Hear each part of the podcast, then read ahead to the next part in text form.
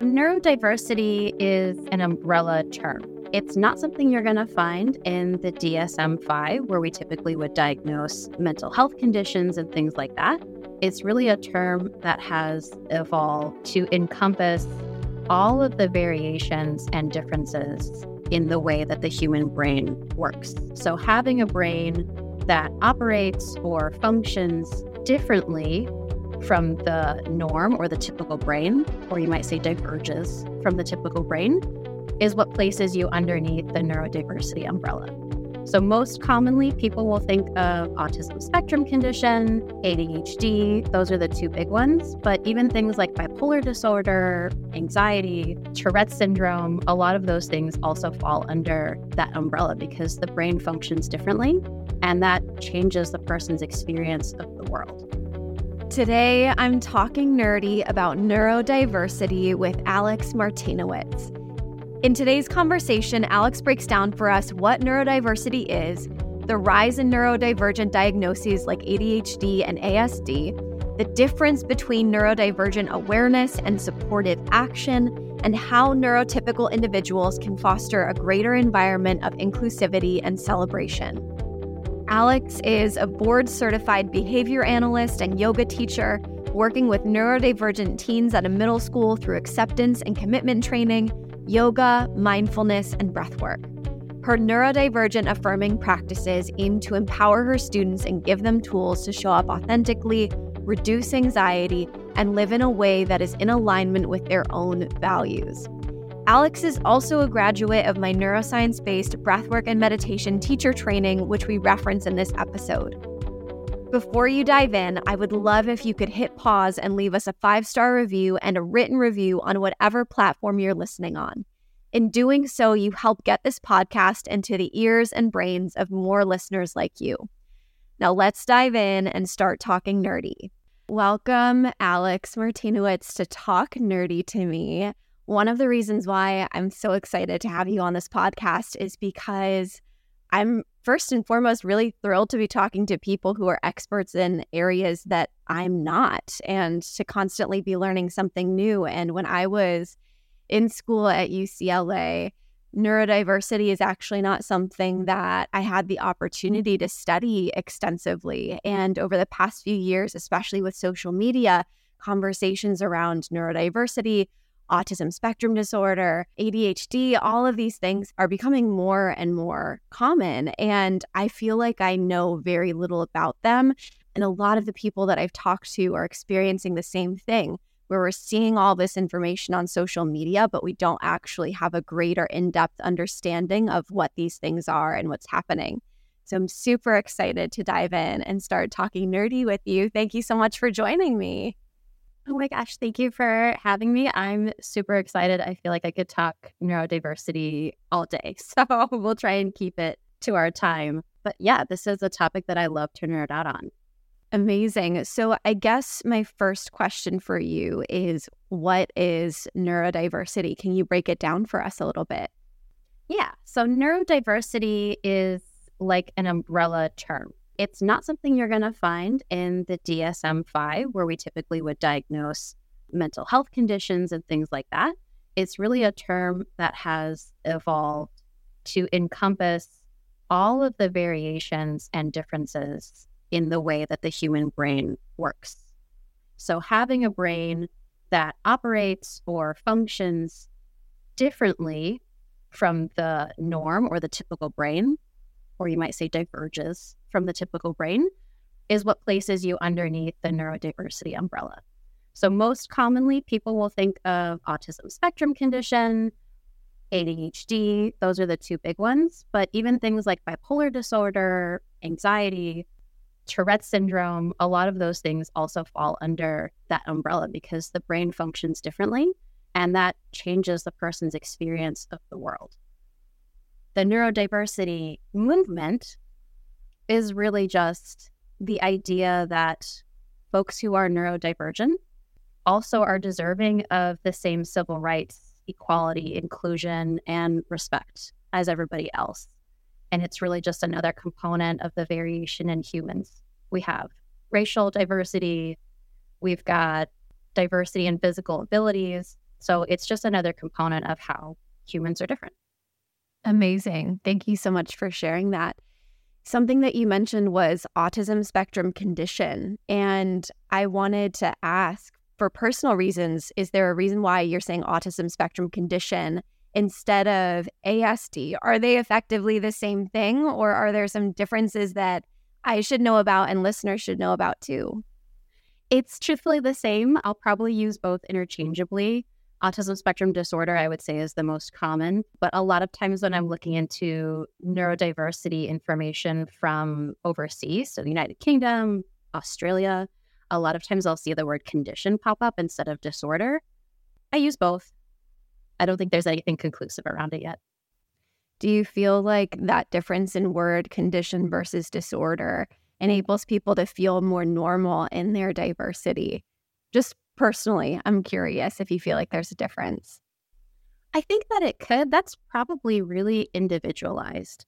I think, especially now, there's a mm-hmm. huge reclamation of just even the word disabled, right? So ADHD and autism both fall under a covered disability. So if you're in the United States, right, you have certain legal protections for that. But I think if you go back even 10 years, probably disabled was a word that a lot of people didn't use. I think we all kind of said differently abled for a little while. And then at some point, that shift kind of took place where people took back the word and said, you know, that's actually not a bad word. There's nothing wrong with that.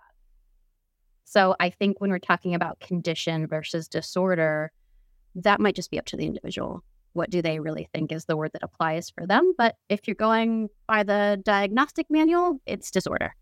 Okay, awesome. Thank you so much for sharing that. I'm curious where your own journey exploring this began and what led you to the line of work that you're currently in. So, my work started when I was finishing my undergraduate degree. I was volunteering at a domestic violence shelter. So, I was a domestic violence counselor in their children's program. And for me, that's just part of having a life of service. I always wanted to find some type of work that was going to be meaningful in that way. But that particular line of work was really heavy. So I would come home and I would have this energy that I needed to move out of my body. And I went and thought, well, there must be something else that allows me to work with kids and hopefully doesn't leave me with this heaviness. So I changed into working in behavioral support. And that was mostly with autistic kids and their families. And I had all different ranges of abilities and support needs. And that was where I really fell in love with the science of human behavior. The idea that you can learn a new skill, particularly with repetition and having that skill reinforced over time, was something that blew my mind. And I became obsessed with it. I could nerd out all day on applied behavior analysis. Eventually, I you know, loved it so much that I went back to grad school. So I got my master's in education and applied behavior analysis and really expanded the clients that I was working with. The thing that came up most was that all of my students, whether they were four years old, whether they were 15 years old, 20 years old, were presenting with a lot of anxiety. And something that I've come to realize in working with this population is that just the fact of being autistic or any other, you know, neurodivergent quality comes with some type of trauma. So that might not necessarily mean capital T trauma. It could be that lowercase t.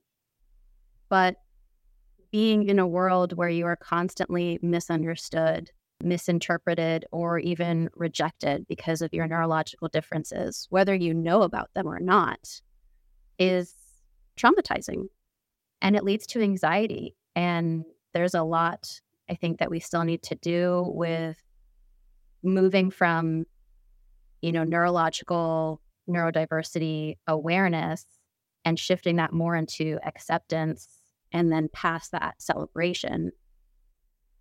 But it all came back to that lowercase t trauma most of the time and the anxiety and how could I find a way to support that?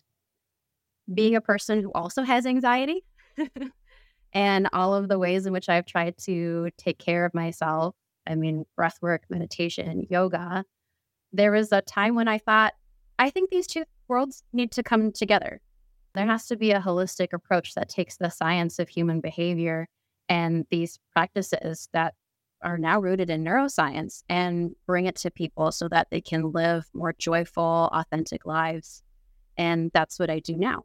I work with students supporting their social, emotional wellness, their mental health, and also finding a way to give them access to things like yoga and breath work. And it's been the biggest joy of my life. I love that. I I want to back it up just a little bit because there are a few things that you mentioned that I want to revisit. And the first is that you're helping a lot of your students learn new behaviors and skills. And I'm curious if you can elaborate a little bit more on what some of those are beyond just helping them mitigate their anxiety. What are some of the skills that you're helping them learn? Oh, yeah, I love that. I think the biggest skill is teaching them to question the world and the way that the default settings of the world are so that they can build an environment that's more supportive for them. What that can practically look like, and this is something I recently saw, is you know, when you open your fridge and the side door typically it has a couple of shelves where you put all your condiment bottles. And then the lower shelves on the actual interior of the fridge is where you would put things like produce and things that will probably go bad. So, for a lot of folks who have ADHD, um, there's a struggle with object permanence. if it's out of sight, it's out of mind, and a struggle with managing their resources effectively. So, what'll happen is the produce in the bottom of the fridge will go bad. The condiments on the right side of the fridge will be way overstocked. They might end up with like three bottles of hoisin sauce when they don't need that many. And the reality is, there's no rhyme or reason why you have to keep that that way as your default. You can put the things that you don't need to see and restock all that often in those shelves that are hidden. And you can put things that you do need to see and actually prepare for yourselves within a certain time window on that right hand door of the fridge where you're going to see it really easily. It seems really silly. It's like, that's such a small thing, but for a person to be able to just question why do we do things a certain way and can I do it differently is huge. I mean, what you're explaining to me is a heightened level of self awareness and an ability to question the external world and the way that we have it set up and reorganize it in such a way that it's conducive and supportive to us rather than trying to conform ourselves to the way that things have always been and the way that we believe that they're going to be. I'm curious if there are any other examples that you can give, just because I'm mind blown right now with the fridge example. Right? It's sort of like, oh, I never would have thought to like change that setup. Yeah. Because we're trained to sort of just accept the default and the norm of how we're told something goes. It's what we grew up with. I mean, I think another thing that I've shared with some of my students is that just because they're in a setting where it seems like you are expected to participate in a certain way doesn't actually mean that you always have to. A lot of my students, because of the school that I work at and the program that I'm in, they tend to have a small group council where it's meant to be a space where students can share very vulnerably and be emotional with each other and really process through some of the challenges of being a teenager, which is just hard already. And for some of my students that are autistic, that's really hard to sit through. If they're not interested, mm-hmm. if they're not feeling that space of, oh, I really want to hear what other people have to say and do I want to share authentically, it can be challenging. But because they feel the expectation that, oh, I am supposed to share, that's the norm that's going on in here, they then find this internal struggle that leads to the anxiety. What do I say? How do I say it? When should I join? I really didn't want to say anything, anyways. And the reality is, you could just say, I don't have anything to share right now. You can just challenge the norm. I feel like that's a valuable life skill for anybody to have. You know, so much of what you're sharing, I don't think is just applicable to neurodivergent individuals, but something that we can all foster in ourselves the ability to question the status quo and the way that things are, the ability to advocate for ourselves and our own needs at any given moment in time. All these things feel like essential life skills to me. And so I'm curious if you have any thoughts on that because it feels like what you're doing is teaching people how to advocate for themselves. And I'm curious how much of that you are able to bring into your interactions with more neurotypical individuals, I guess, because I feel like we need it too. Yes, I mean, I think a lot of it is teaching them to advocate for themselves, teaching them to question the default. And I think the other biggest piece is trying to remove the shame. So, the shame that comes with a life lived being misunderstood, the shame that comes with a life lived feeling really challenged by the default expectations that are a big struggle for you to meet. And what that can look like a lot of times for my students in particular is trying to teach them not to over explain themselves when they are asking for support. I think a lot of neurodivergent folks do this, but neurotypical people as well. So, for example, if I had a student and let's say that they need an extension on some type of assignment. Their default impulse, a lot of times, is going to rationalize and say, I'm so sorry. I, am asking for an extension because I accidentally misjudged my time and then I stayed up too late and then I couldn't focus and then on and on and on, trying to explain away the reasons why hopefully the other person will be understanding and compassionate and not judge them for needing the extra time. They're almost trying to rationalize why why do I deserve this extra time? And teaching students to move away from that and just ask for the support, I think has been huge for their anxiety. And just also teaching the people who are on the receiving end that they don't need to receive a huge explanation either. You know, I think part of it can be just as simple as Dear teacher, I was hoping to have an extension on this assignment. I need a little bit more time. That's the end. Do you need to tell your teacher that you had an anxiety attack and stayed up till 1:30 in the morning until your parent forced you to go to bed because you couldn't manage the executive function skills to pull out your Chromebook and research your paper? I don't think so. We're humans. Think it's okay to just ask for what you need. And part of that also comes with teaching the neurotypical teacher to accept that. That was going to be my next question is, you know, you're working with neurodivergent individuals, but it also feels like there's such a big need for training and education, as you mentioned, beyond just awareness, but actual practices of acceptance and celebration and systemic change in the ways that more neurotypical individuals interact with neurodivergent individuals. I'm curious if you can speak to that a little bit. What are some of the changes that you feel need to start happening?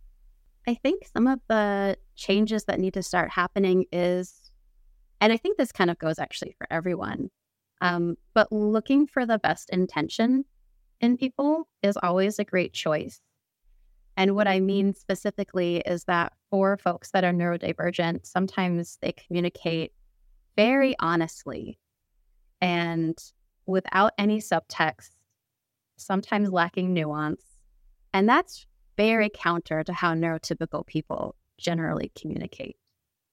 So there once was an instance in this past year where I had an eighth grade student who at eight in the morning was going to a seminar that the school was hosting to welcome the eighth grade students and prepare them for what ninth grade would look like.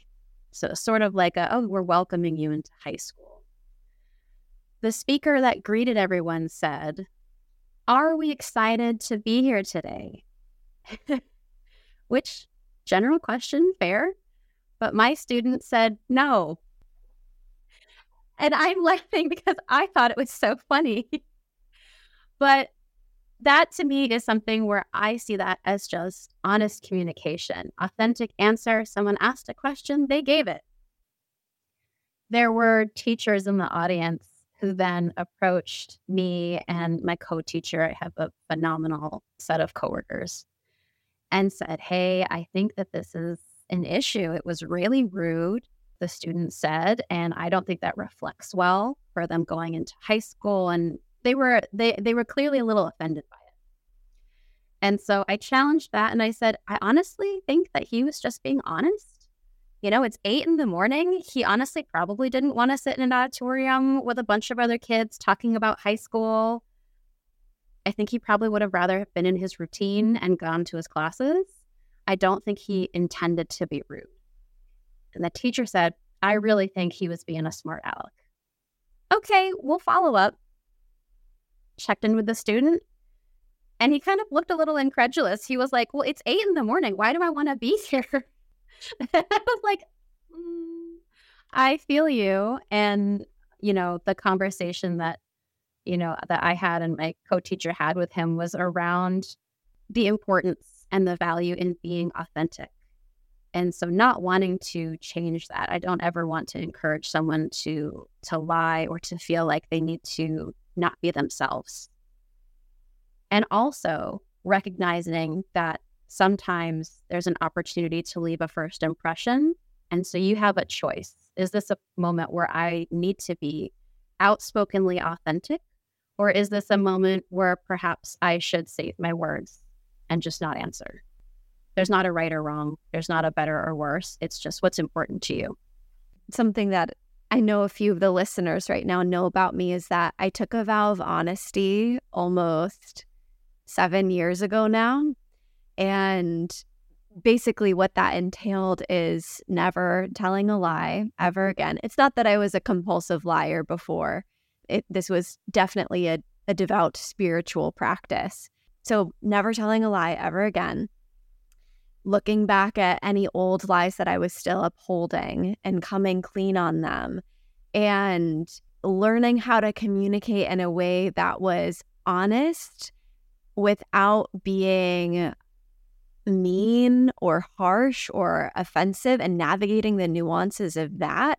It's such a an important and valuable skill to have as well. And from the other end of the pendulum i think that there is definitely a lot of work neurotypical individuals can do as well to become increasingly honest and not hold back so much because something that I see in a lot of my clients struggle with anxiety, for example, especially social anxiety, is that there's so much manipulation of their words and what they're saying, and fear of not saying the right thing, fear of not doing the right thing, fear of being accepted that they never actually let anyone in enough to know who they really are in order to be fully accepted for their authentic selves.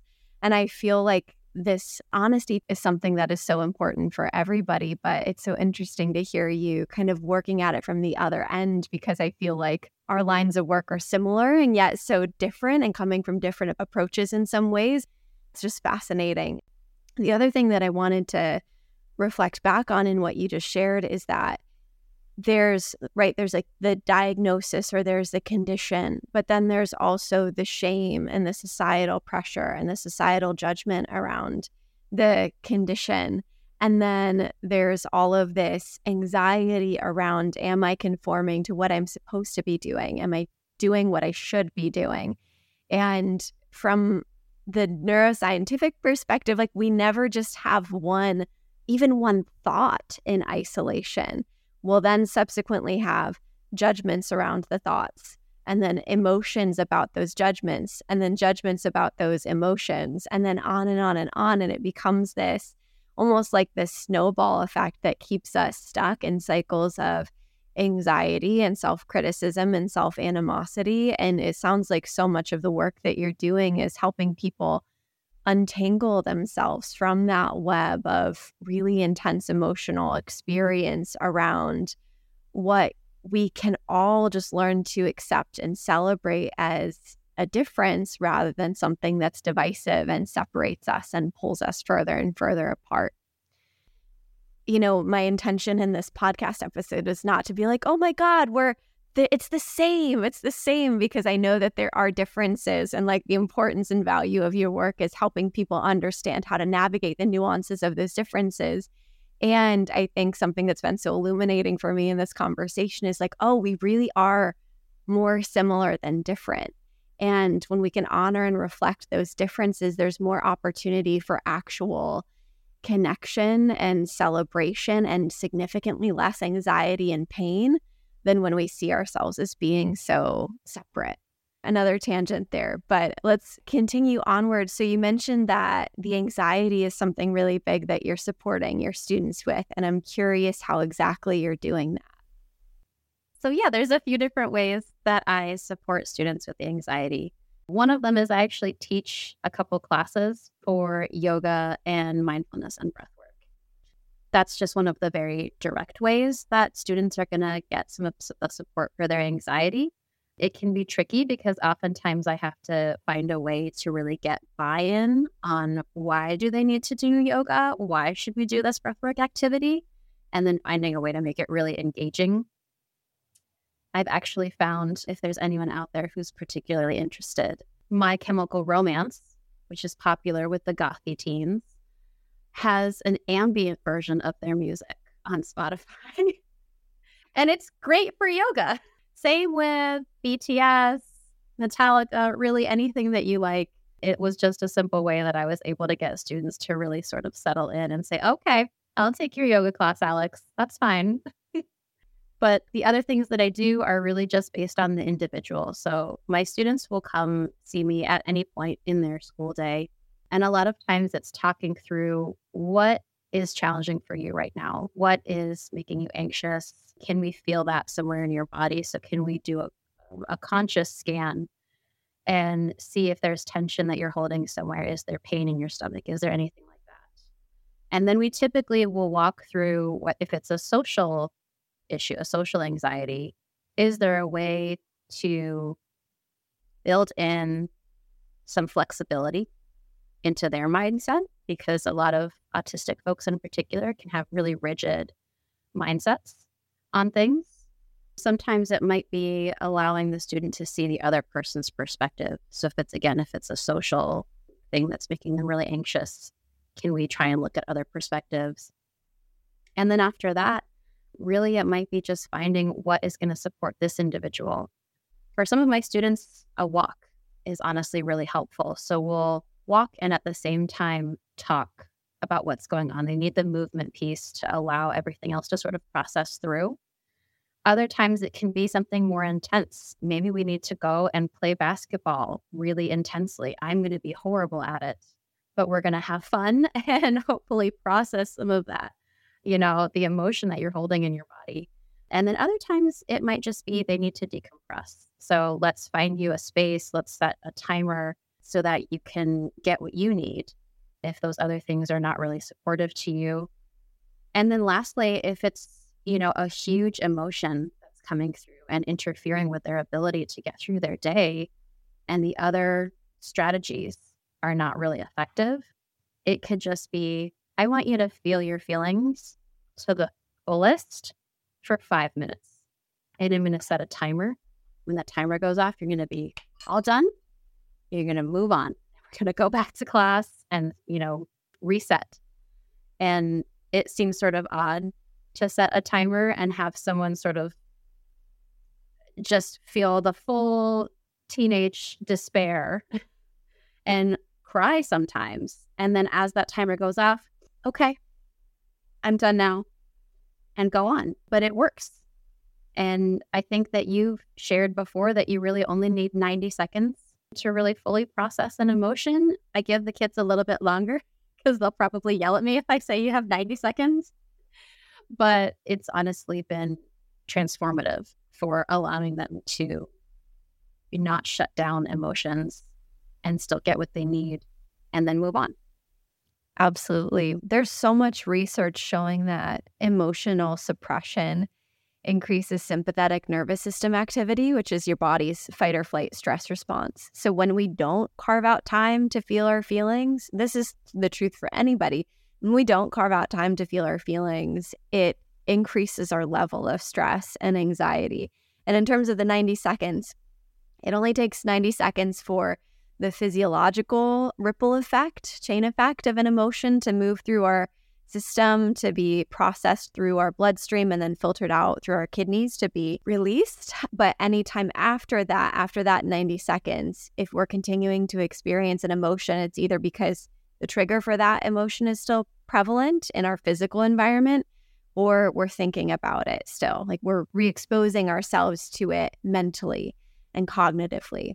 So it's not that it only takes 90 seconds. This is an important key note for mm-hmm. listeners. Like your emotions usually don't just last 90 seconds, it usually takes a little bit longer for us to process and feel them.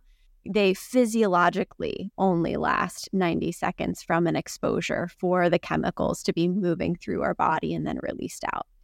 I still set a timer sometimes for myself, especially with anger. When I feel anger, I don't have a problem feeling it. When it comes, I acknowledge it, I address it, and then it usually leaves really quickly. I don't tend to stew in it.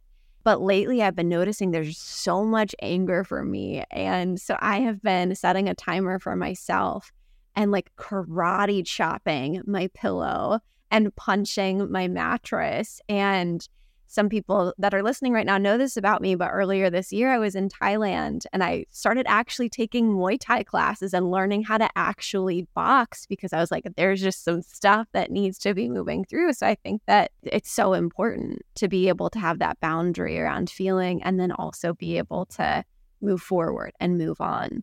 So that's amazing. Thank you for sharing in terms of ADHD specifically, I want to pick your brain on that because that's something that I get questions about in my DMs, in my email inbox all the time. Eh, because similarly to ASD, there's such a wave of social media awareness that's coming forward.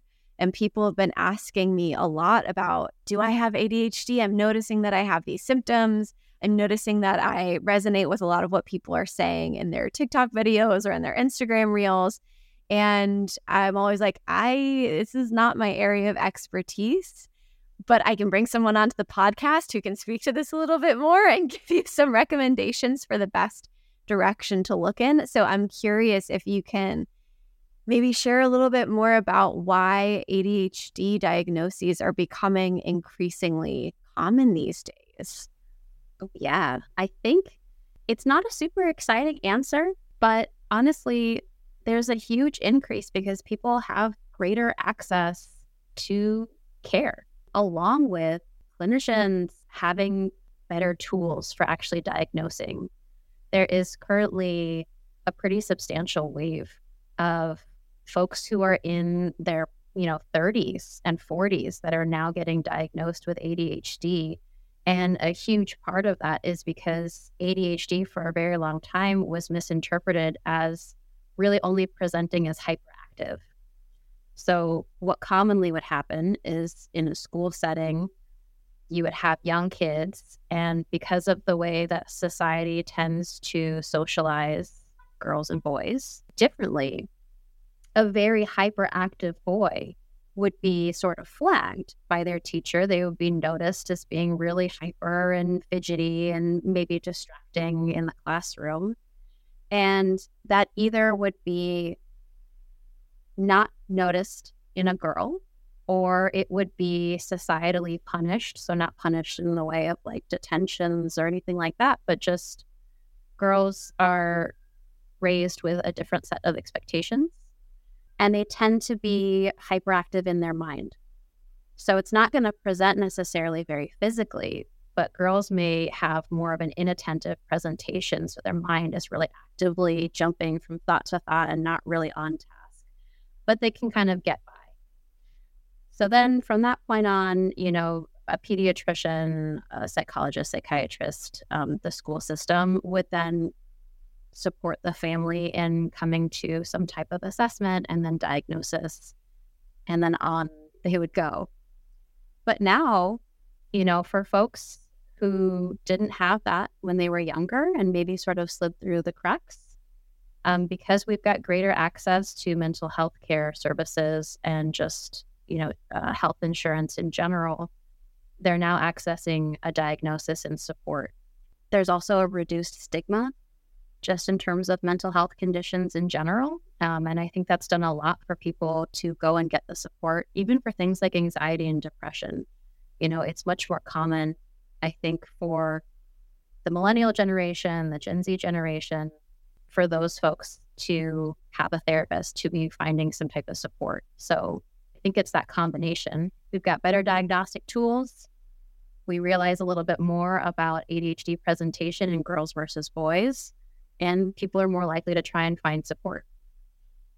Amazing. If somebody was watching TikTok videos or reels, are they, I don't know if they're reels on TikTok or if they're called videos. I'm not on TikTok very much, but if someone's looking at some social media platform and they're thinking to themselves, "Oh my god, this this feels like me."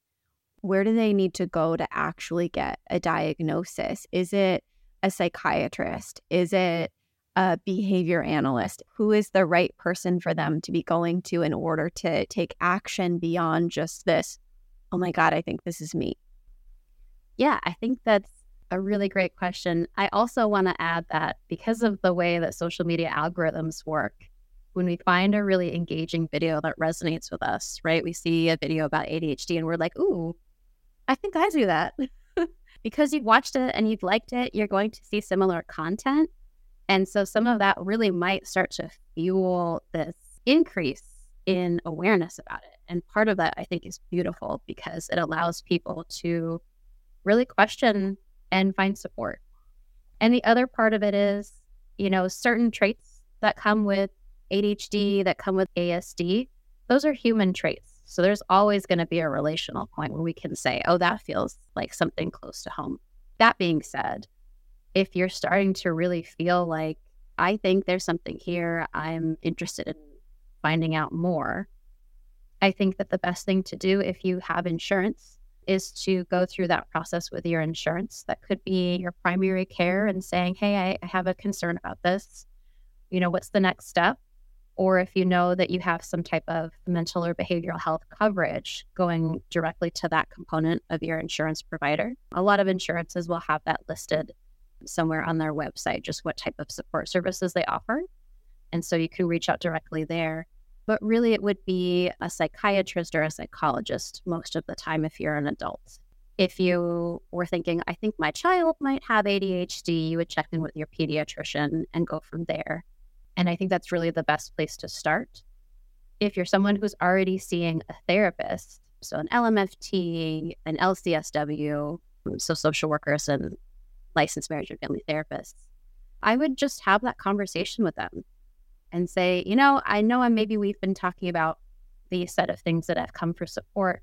I'm starting now to wonder if maybe there's a diagnosis behind it. And so having that conversation and then your therapist can probably point you in a good direction. They might have suspected it as well, you know, but your therapist may not go out of their way to diagnose you because they're there to support you. That's really helpful. One of my final questions for you is circling back to the ways in which neurotypical individuals can start to shift into creating an environment of greater acceptance and celebration. And I'm wondering if you have some tangible action steps to give us so that we can start to do that. Ooh, yeah. I feel like one of the best ways is by empowering yourself with information. So, listen to folks who are using the hashtag actually autistic tag on social media or maybe just do a little google on you know organizations that are by and for neurodivergent people. Um, so listen to those see if something resonates with you. If you know someone in your life who has any of those conditions i would ask them about it if it's a relationship that you're close to and you know they're open to it. But aside from you know giving yourself information i think that the greatest thing that people can do to build a more inclusive world is to default to the idea that people have good intentions when we're talking about someone who answers honestly and it comes out as rude is it really rude or have you just been following a certain societal expectation of how people are supposed to be inauthentic with their words. It could also be, you know, simple things like realizing that someone's body moving or looking differently from what you experience as normal is not bad. There's a very common thing that folks who are neurodivergent do, which is, you know, avoid eye contact a lot of times or fidget or what's called stim. Um, those are like repetitive behaviors that people will do that typically is self soothing. It's something I love to bring into breath work after I did my training with you. But a repetitive movement that really stimulates that parasympathetic response, you might see it and think, that's unusual. I've never seen that before. In a young child, that could look like them flapping their hands, which seems very unusual to people who haven't seen it before. But if you've ever been in a meeting with people and you've had a person next to you who's tapping their leg on repeat or like clicking their pen over and over again, that's a repetitive behavior that they're probably doing to self soothe, neurotypical or neurodivergent. So I think allowing space to see those movements, those behaviors as perfectly reasonable and, in fact, ordinary would help a lot of people. I think that's really helpful for me to hear just in terms of my own observations when I'm meeting new people or in group environments and can definitely pave the way for greater acceptance through understanding where it might come from. And I'm curious how we can move that into celebration. What does that entail? celebration for me, I mean, I think that there are so many amazing things. I'm not going to say superpowers, but like really cool things that people who are neurodivergent can do or love and want to nerd out about that a lot of people don't get to experience. And so if you come across someone, and really anyone, but and you can find out what they're passionate about, what is their thing that drives them, what are mm-hmm. they wanting to talk nerdy about? Dive into it with like an open heart and like childlike curiosity because one you're probably going to learn or, or experience something rad. And two it allows the person to celebrate and share what they love and what brings them joy. I'll give you an example when i was at work there was uh, another teacher who walked into our space and he was eating an apple that had like a really unusual pink flesh inside. So when he bit it, the inside was pink. And we're all like, What is that? What are you eating? And he started talking about how this was a specific type of apple that's only in season for two weeks and that he researched the farm that it comes from in Oregon. And then he kind of got embarrassed. He was like, Oh, I'm talking way too much about this apple. And we were all like, No, we love it. Tell us more tell us all about it. And so he kind of geeked out on it for a bit, which was amazing.